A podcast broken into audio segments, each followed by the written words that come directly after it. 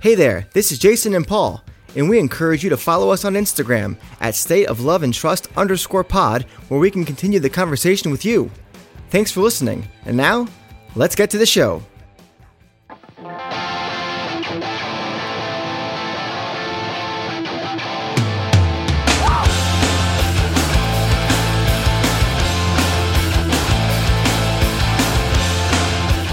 Welcome, everyone, to the episode of The State of Love and Trust. It's a Pearl Jam podcast, and I'm one of your two hosts, Jason Carapesi. And alongside with me, as always, is Paul Gillieri. Alongside with me, alongside me, alongside with me. You know, when it comes to what, what kind of word is Are, with? are Is we it- really going to get it? With is a preposition. No, it's Preposition. a preposition. Mhm. I'm glad you pointed that out. Yeah. Sometimes I just get so jacked up for the show that I mince my words and I forget to not add. If there was ever a language to make mince meat out of us, it would be the English language.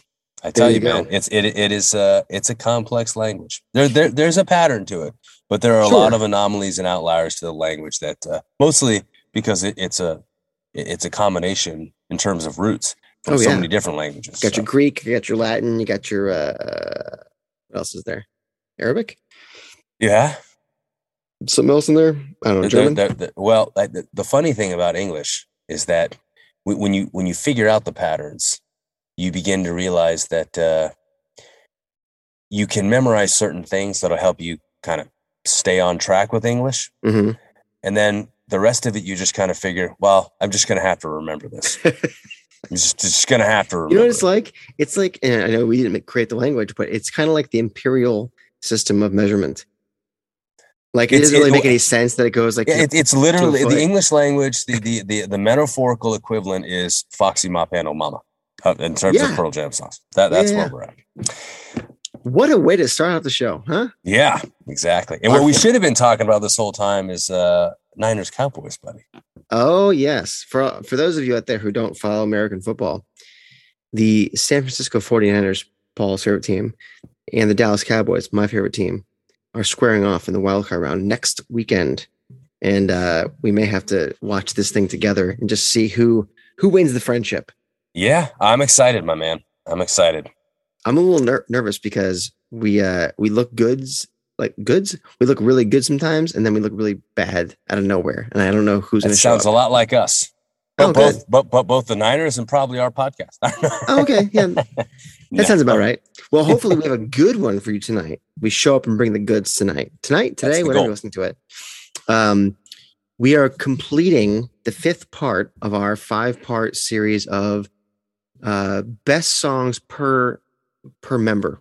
So we've done Matt, we've done Mike, we've done Jeff and Ed, but we haven't done the OG. We haven't done Stone Gossard yet, and we I, I we we left it to the end because we knew it would be the hardest one. There are so many songs that Stone is the principal songwriter for, and then he's contributed some songs with lyrics as well that only make those kind of bump up the old table there. So we knew it was gonna be tricky, and there's not going to be a good answer here, a good result. You guys are going to be like, "What? How did you forget this? Why didn't you bring in that?" There's no right answers. So all I can tell you, from my perspective at least, is this is my five as of today Yep. and anything could probably slide in. I mean, I look, I'm looking at my my short list in quotes, and there's literally 20 songs, and there's more that he's obviously written, but those are the 20 that are like, this is the where I got to pull from, and we've narrowed it down to five. I don't know how big your list was to pull to pare down from, but Um, you know, it, surprisingly, I didn't have as difficult of a time with this exercise. really, Yeah, I, That's there's a lot of great Stone Gossard songs, but uh, I felt like if I had to pare it down to five with maybe an honorable mention or two max, I could live with that. I could do that. Okay, so I'm I'm curious then if if what you have um, distilled his catalog down to is similar to mine because sometimes when we feel like it's going to be easy, we think we're going to have a similar outcome and we don't. So now I'm thinking it was difficult, and you're saying it wasn't as difficult. Are we going to have a similar outcome? We may. That would be unfortunate. Yeah, it, It might be hard to avoid, though. It may be. I don't know. I'm going to go first with my two honorable mentions. Please. My first honorable mention is rate. My second is review, and my third is subscribe. Oh my god. podcast. How did I walk into that? Fe- you, ah, exactly. How did you not see that? Feed the algorithm. Thank you. And oh, Probably way, the title of Pearl Jam's next studio album, by the way. uh, actually that reminds me. I'm not gonna tell anybody on this episode right you know now. what's going to be on it? All those gems that Stone said were left on the cutting room floor. Okay. That reminds me um, of an, uh, an idea I had for a show, actually multiple shows today.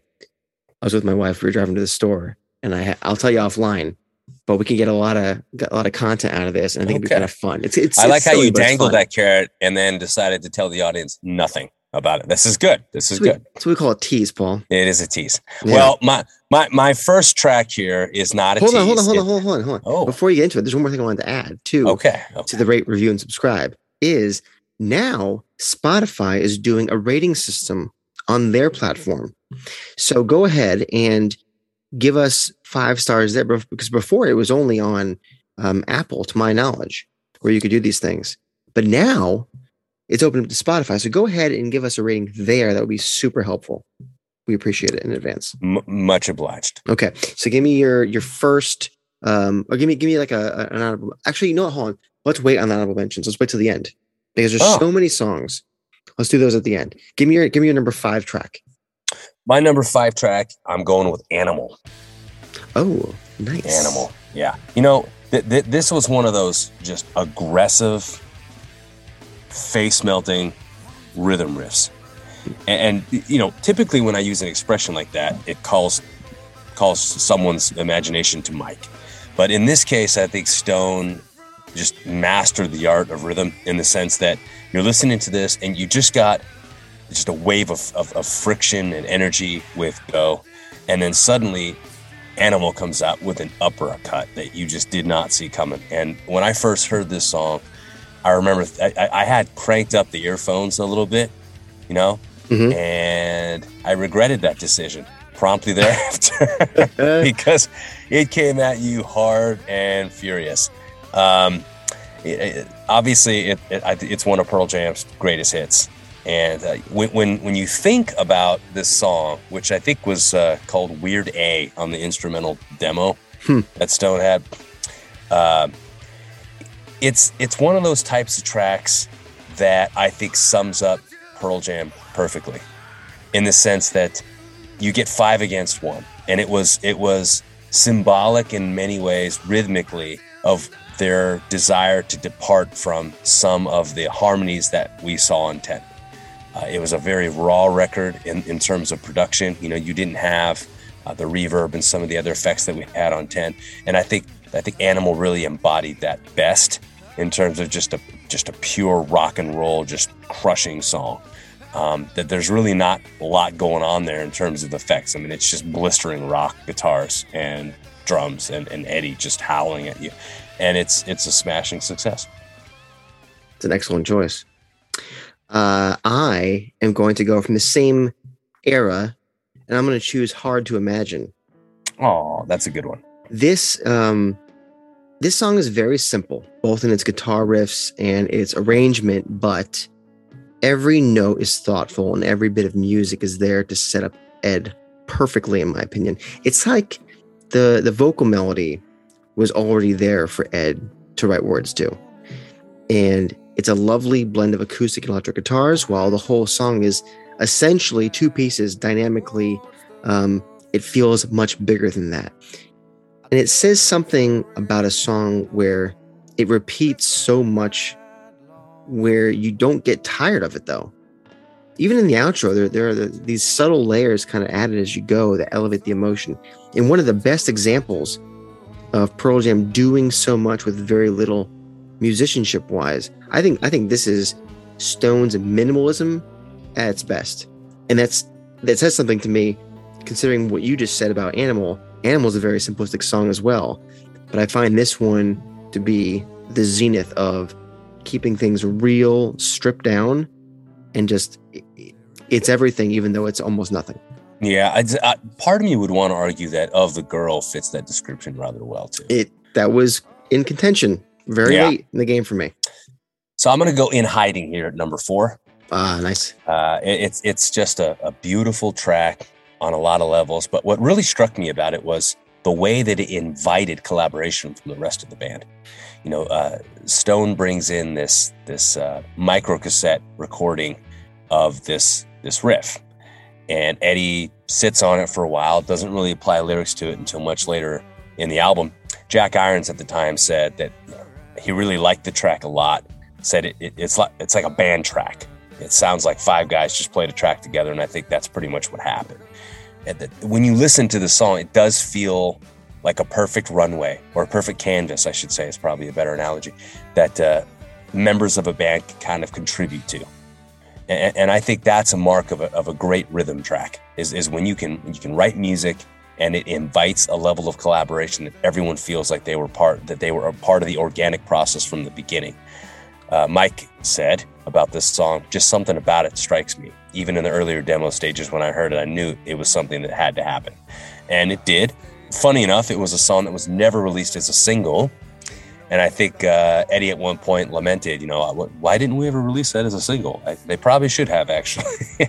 Solid song. I think one of the uh, brighter moments on Yield, actually. And uh, I, I would argue underrated as well.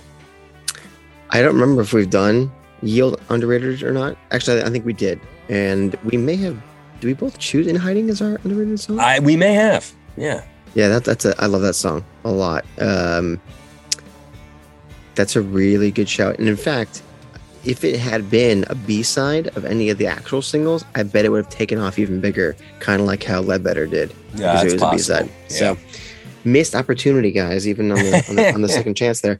Uh, I'm going to go at number four with No Way, sticking to the Yield album. Oh, boy.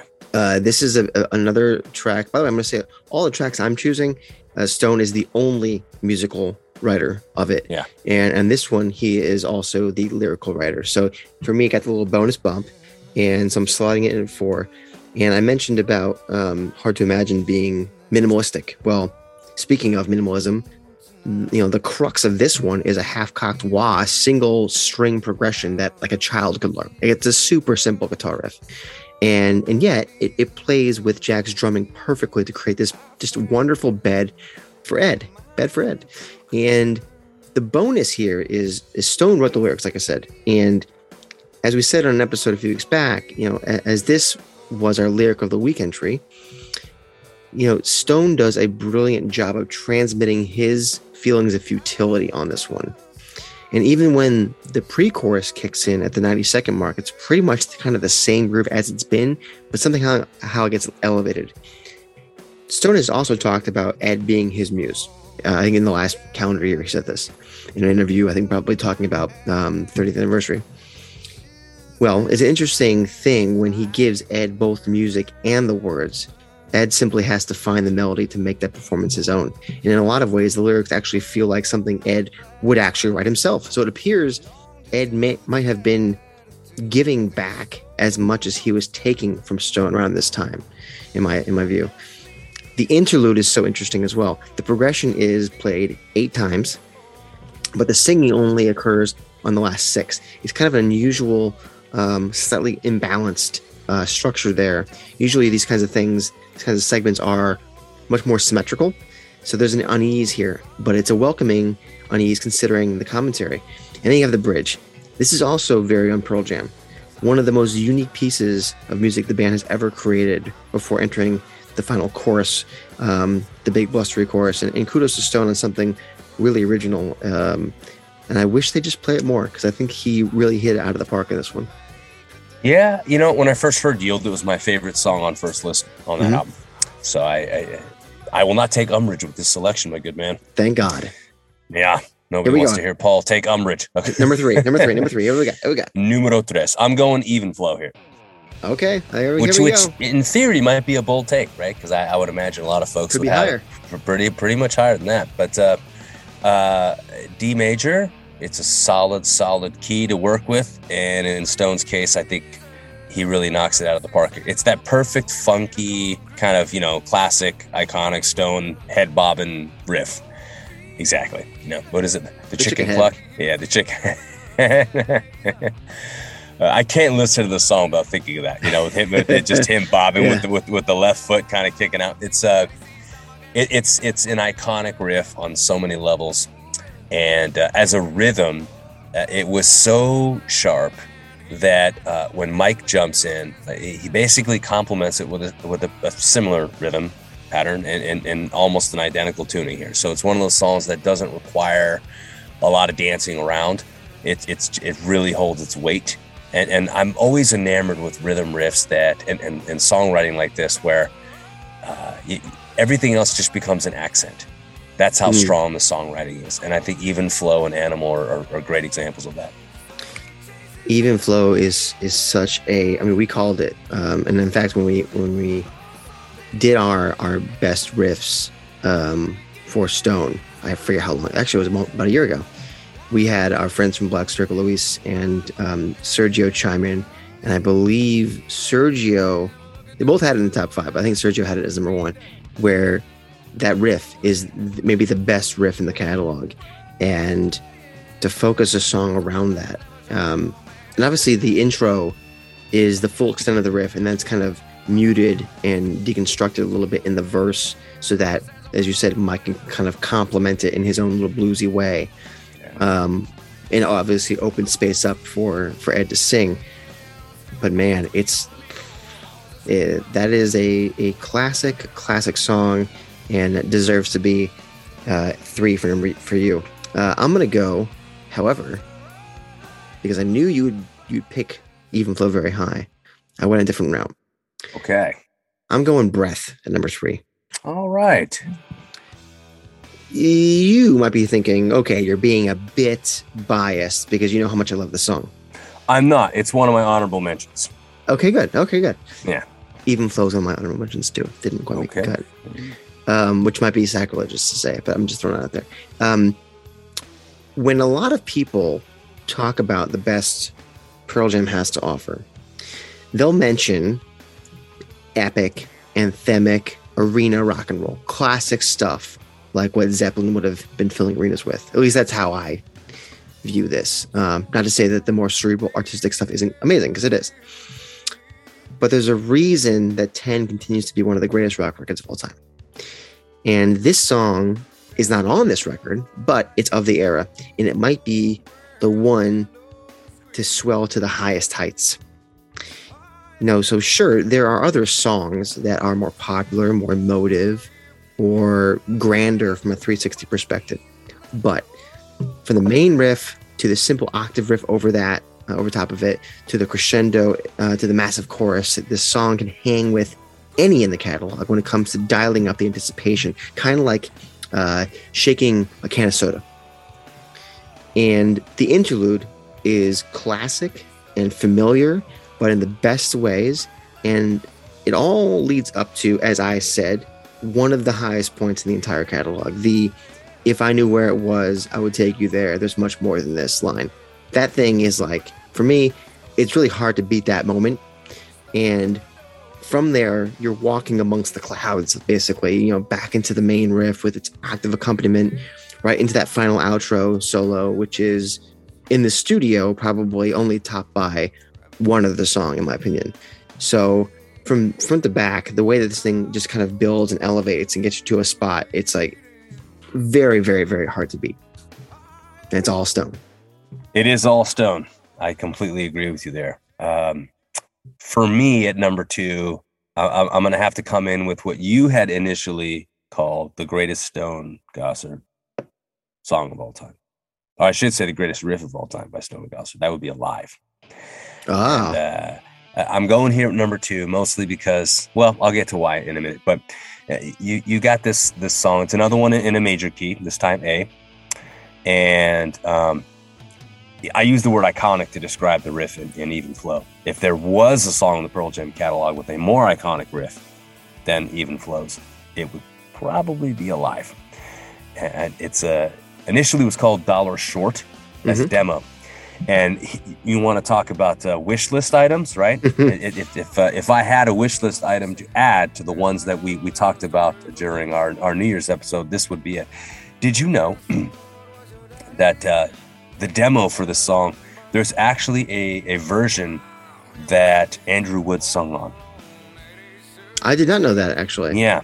Uh, I guess on Pearl Jam's VH1 Storytellers episode, uh, Andy uh, uh Stone says it that Andy Wood had even sung on it, and and uh, part of me is hard pressed to believe that this wasn't recorded somewhere. I, would be God, shocked. That's got to be somewhere. We got to get that. something. Yeah. And so I would just love to hear what that what that sounded like. Like what was his take on it? Um, I'm not saying it could top what Eddie did, obviously, uh, it, but it would be fascinating to hear someone else's interpretation of that raw sound mm. and just kind of bring a fresh new take of lyrics to it, because you cannot unhear what Alive has been for all these decades. So it there's no way that you could listen to Alive now, even if you were trying to add brand new lyrics to it, without what Eddie did somehow seeping in. And but that wasn't that wasn't part of of reality, obviously, when Andy heard this this riff. So I, I just think that there's a really cool parallel universe uh, rabbit hole to go down with this hmm. track. In addition to the fact that it's just an amazing riff and, and it, it, it's a stellar song on so many levels. So I'm gonna have to go with Alive number two. Well, I'm going to agree with you. I think Alive is number two. Um, this, I think, kind of gives away both our number ones, but let's just let that sit there.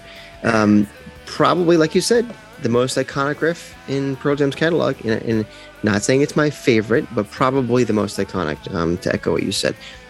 Pearl Jam's first single and de facto show closer is very much about Ed's words, but they aren't a thing without Stone because even if there was there was this music that you know Andy might have sung over, I don't know that it was necessarily created with anybody in mind. So the music is everything.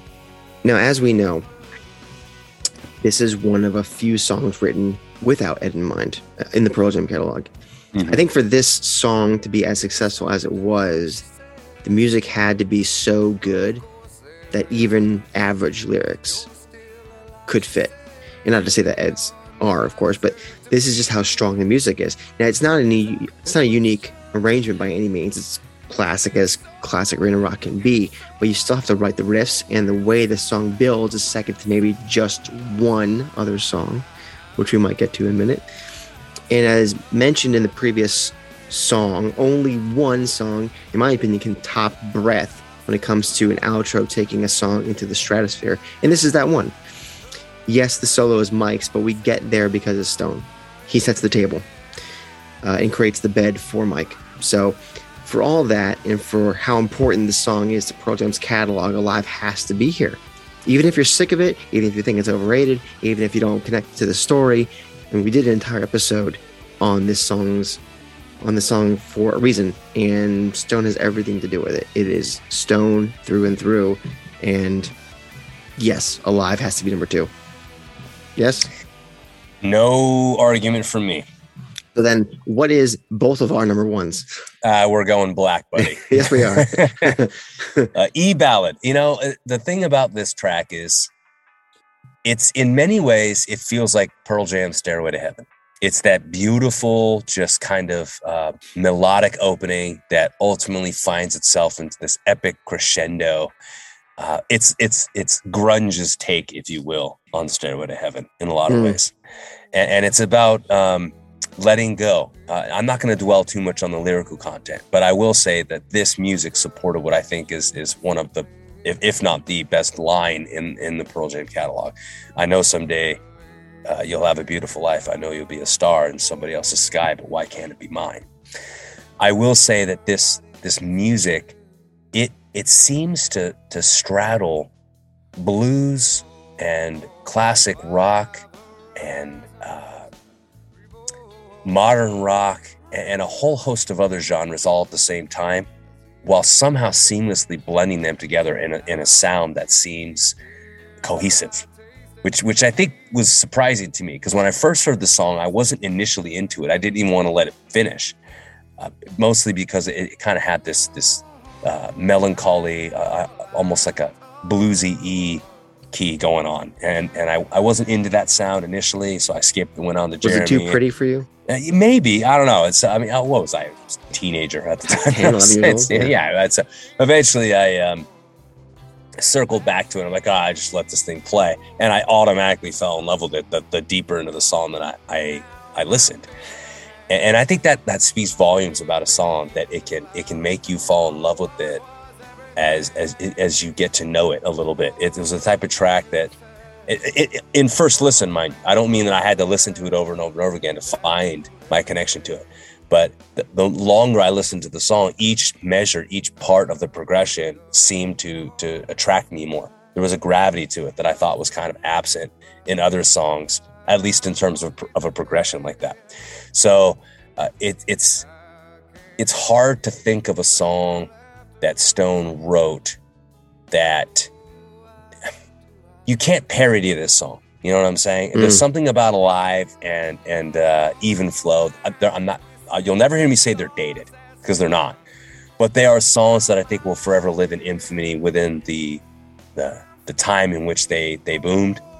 And, and I think there's something about Black that's timeless. I don't know how to explain that. It, it sounds bizarre to say because uh, uh, you can make a similar argument for Alive and, and for Even Flow, but I feel like those riffs are very much a product of, of the, that era of rock and I think if somebody came out and wrote Alive today or wrote Even Flow today, I wonder whether or not it would have this, if it would resonate the same way with today's youth. Whereas I feel like there's something so um, soulful about Black and, and the, the, songwriting in Black that seems to transcend era. And, and I think that for me is, is what makes it such a special, special composition. Yes, to all of that, uh, I will add that uh, this song was not one of those few songs written without Ed in the picture. And yet, without the main riff and chord progression, nothing else matters. Um, this, this is how you write a song for a singer to shine the brightest. Uh, yes, especially in the studio, this song is Ed at his best, but it takes a great songwriter to give the singer the latitude to be great. And there isn't a better example in the catalog than this the melody that carries throughout and ultimately repeated as a drone of sorts through the end of the song. The you know, of course, let's all sing it. Do do do do do. you know, to write a melody that's so beautiful that damn near every instrument in the song has to play it. I mean, the vocals are doing it, the organ and the piano are doing it, Mike's doing it. There's a video that you shared where this music guru breaks down the oh, Rick Beato. Yeah, yeah. Yeah. If, if, if you want to know why this is if not the greatest I could just sit on, yeah, it, by far Stones.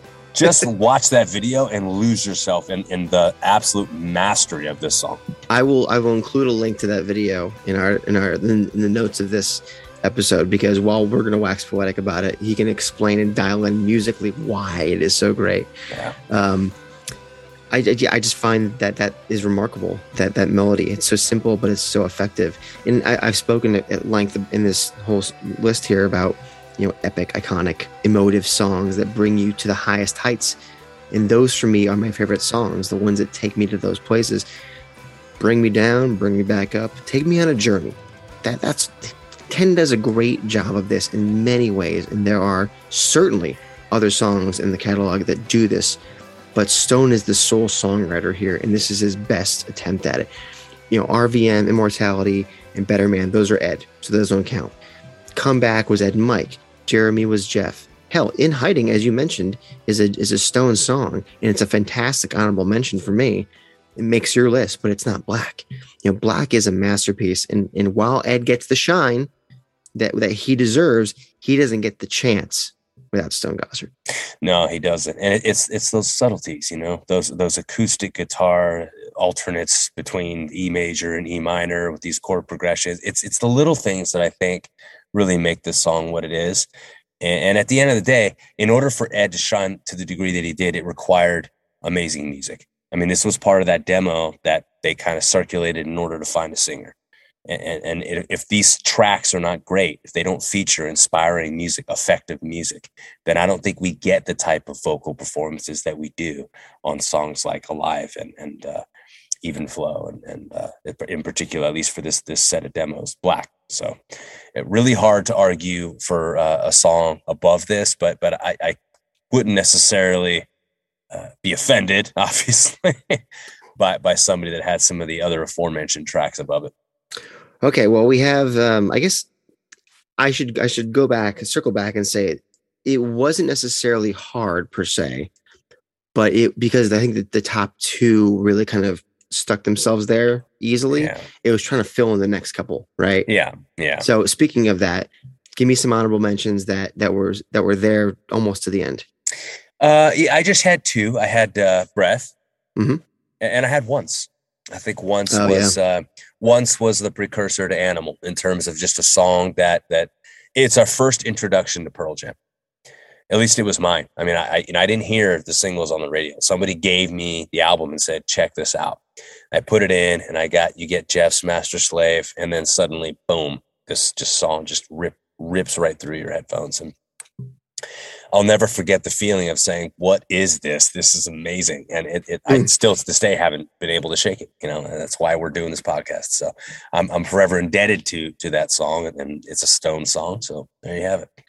Those are excellent. Uh, I will add to that uh, footsteps because it's literally just it's Yeah, that. mother, uh, it yeah. I mean, it's it's Temple the Dog and uh and Pearl it- Jam. So it managed to crush on two different albums, basically. Yeah. So it's it's hard to uh, beat that. yeah.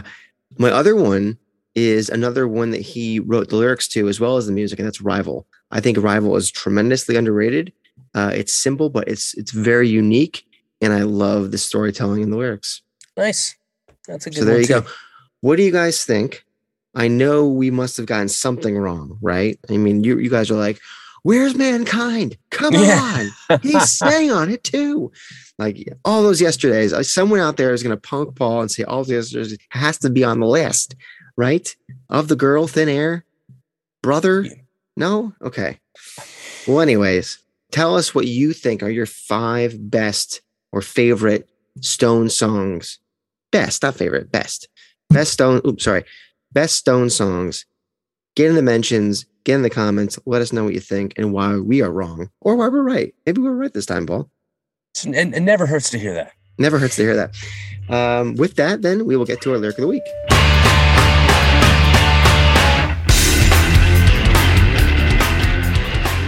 This week's lyric of the week, Paul. I can't believe we're doing it. I guess we had to eventually. We Uh, had to eventually, we Paul. had to. We're going to Lightning Bolt. That isn't the weird thing. The weird thing is we're talking let the records play. And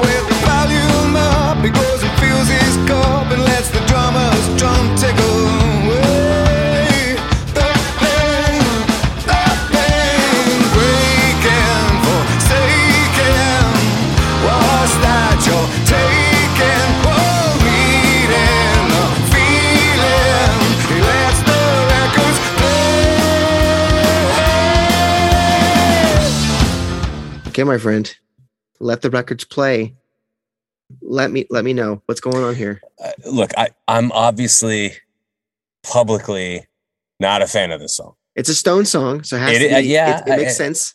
I, I get it, but I think the reason I'm not a fan of it is because I just don't really let it breathe.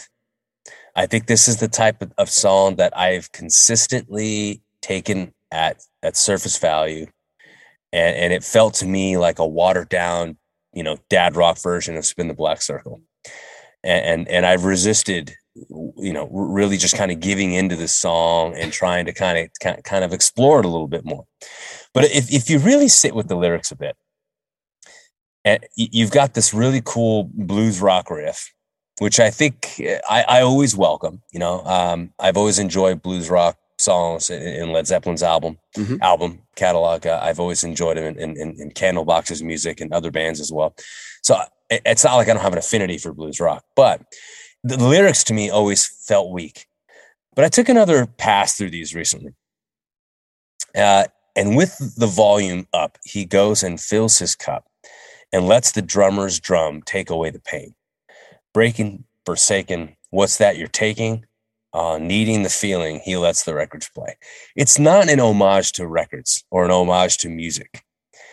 It's it, it- not in the way that Spin the Black Circle was. Correct. Yeah. I think this is a more um, mature way to look at music as not an escape. Well, yeah, I, I guess it's somewhat of an escape, Oh yeah. you know, but but also a coping mechanism as well. There you go.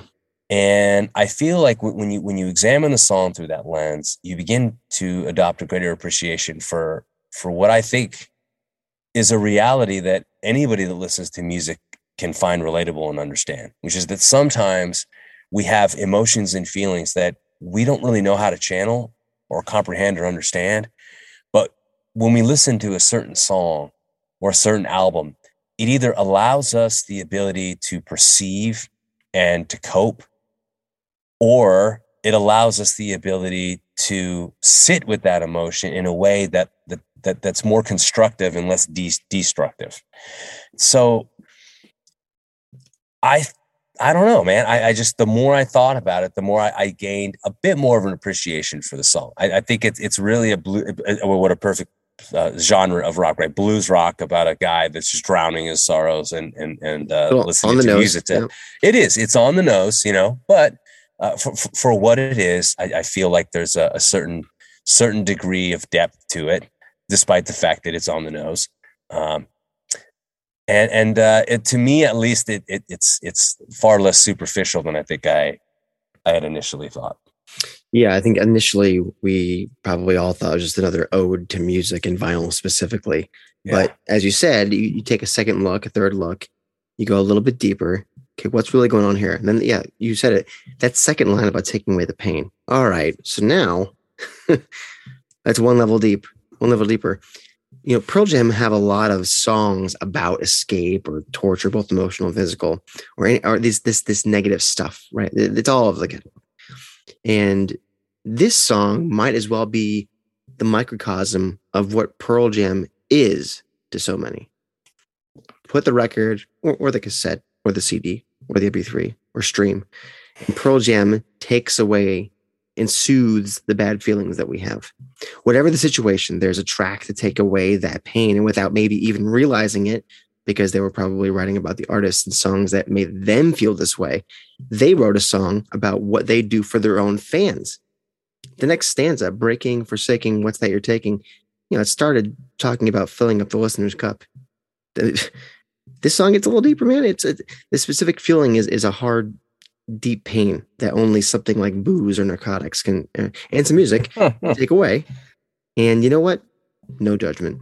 The real fix is ne- is necessary, but that is for another time. Right now, this glass of whiskey, this joint, this record spinning, that will that will ease the the extra low dip that maybe I'm feeling in the moment. And, and the in the bigger the bigger fix is either ongoing or it's about to start, or I, I at least I recognize that there's a problem I have to fix. But in the meantime, before I can go and really get after the long fix, you're going to have ups and downs in that journey of solving your your issue. And in the down spots, if you can handle it, because not everybody can, get, get your cup, get a little Laphroaig in there, you know, get a. That's exactly what I've got now. get Actually, a little Ardbeg, if I'm being truthful. Ardbeg, Uigeadail? Uh, no, just 10. Okay. Um, you know, get your, uh, get your greenery of choice or hell, something else. I don't know. And, uh, put on your favorite record and something is going to happen and it'll allow you to kind of level. And as much as, as this song is, is never going to creep into my into my top 10 it's forcing us to go back into into understanding it a little bit better gives it a little bit more shine than it had before. So i laughed at it when you mentioned it earlier that we are going to do this one but it's a good thing. And it makes me feel like we did after save you. You think about save you it's like ah it's a, that's a kind of a dad punky song and it's fun but like whatever. And you go back and listen to the lyrics and you read them and you go oh this is actually kind of deep. Damn. Okay. Yeah. I think save you's a lot better at creating uh, that sure. that world but at least we have some something here to hang our hat on because it was definitely uh, a, a possible skip before maybe not so much anymore. Let's then go to our best live version of the song with our live cut of the week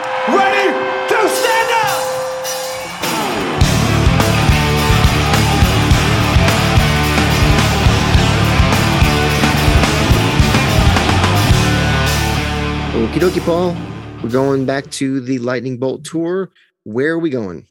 Is there a better location for a song like this than Pittsburgh, Jason? Western Pennsylvania. Yeah, that's that's where we're headed. October 11th, 2013.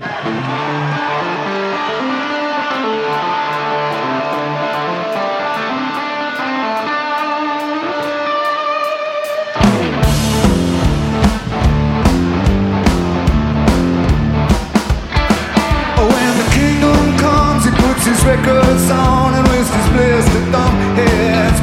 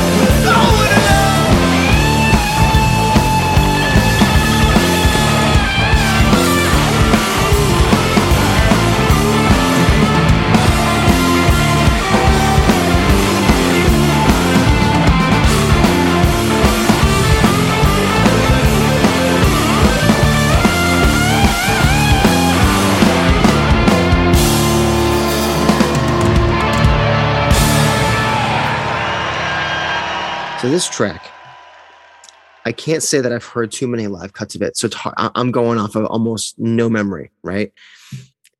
But I will say that listening to this cut, it's um the ending outro solo has got great energy.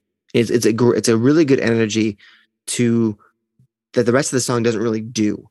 The rest of the song, I would say the majority of the song kind of sits there in second gear, but the outro kind of opens up the road nicely. So I think if you're gonna get a track that can, if you're gonna get a version of this track that kind of pulls itself out of its out of whatever rut that it's in, it has to have a good outro, and this one did. I completely agree. And uh, there's something about the energy and uh, there's a great live Lynyrd Skynyrd album called Live from Steel Town. Right. Mm, And, mhm. I and there's just, you do, it's a Mhm. great album. Uh, and it's Ronnie Van Zant's brother singing at this point in time, but he does an outstanding, outstanding job, quits himself well. I will say though that uh, there are some songs on there, like Simple Man, for example, where the it, it just resonates with the crowd. There's just a certain blue collar aspect to it, and they just seem to just the response and the energy for a song like that. There's just a continuity there that seems to bring out the best in, in a performance. And, and I, I got the same feeling here with Let the Records Play. You just get a sense that there's a lot of people in the crowd that know exactly what this feels like. And um, the energy and the the uh, the way in which the band are just in sync with it and the way that the crowd seems to respond to it that's what i'm looking for in a live version of a song like this it's 2013 you know that the audio is going to be solid i mean it's not like we're dealing Mhm. with with you know b grade uh, audience recording bootlegs at this point in time so we get a solid well engineered recording of it but i also think that uh, the location and the crowd response goes a long way towards making this uh, arguably the finest performance of the song that, that, that I've heard. and only 21 appearances of all Right. time. Uh, and this was the debut. This was the live debut of this song. And I think we may have done this once before. I think our, our favorite track, um, I should I should say, our favorite live version of another song was on its debut, and that was Rival Mm. in uh, in Landgraaf, Netherlands at Pinkpop. So there's that. There's that. guys that's the episode and i want to thank you for listening once again please let us know what we did wrong. We love constructive criticism please. Um, also i want to tell you paul some people were chiming in about last week's um, conundrum with your double vinyl of no code. Um, there were two two suggestions. One of them was go for the batteries. Yeah. our friend Patrick that we met at Ohana said to do batteries, and then uh, one a better reaction actually was to make it a contest uh, and to have people maybe go and, and do a review of, of the show on on Apple or wherever you can leave reviews, and we'd pick the best review and send that extra copy to. So there's that. Your choice, There's though. Oh, what a heavy choice. Considering batteries probably cost more than the vinyl does these days. Let's see. Balls in your court. I'm just, I finally know Balls what in my some of our listeners thought. I, I'm glad you did. I will meditate on this. Double A's or a contest. We'll Are you, are you are you a uh, are you a Duracell guy? Are you an Energizer guy? I, I am an Amazon battery Amazon guy. Basics. At, the- Amazon at, Basics at- at- at this point, for for uh, because that's where the, What's the the album difference? came from. Yeah. Yeah. Well, there you go. So we'll have to sit and wait and see what happens with this no code mystery. But in the meantime, you could still go ahead and give us a rating on on Spotify or on Apple and leave a review or a comment or whatever, and uh, that'd be lovely. And if if you do give a review, we'll read it, even if it's bad. So until the next time, when we see you next week, same bad time, same bad channel. You have been listening to the state of love and trust.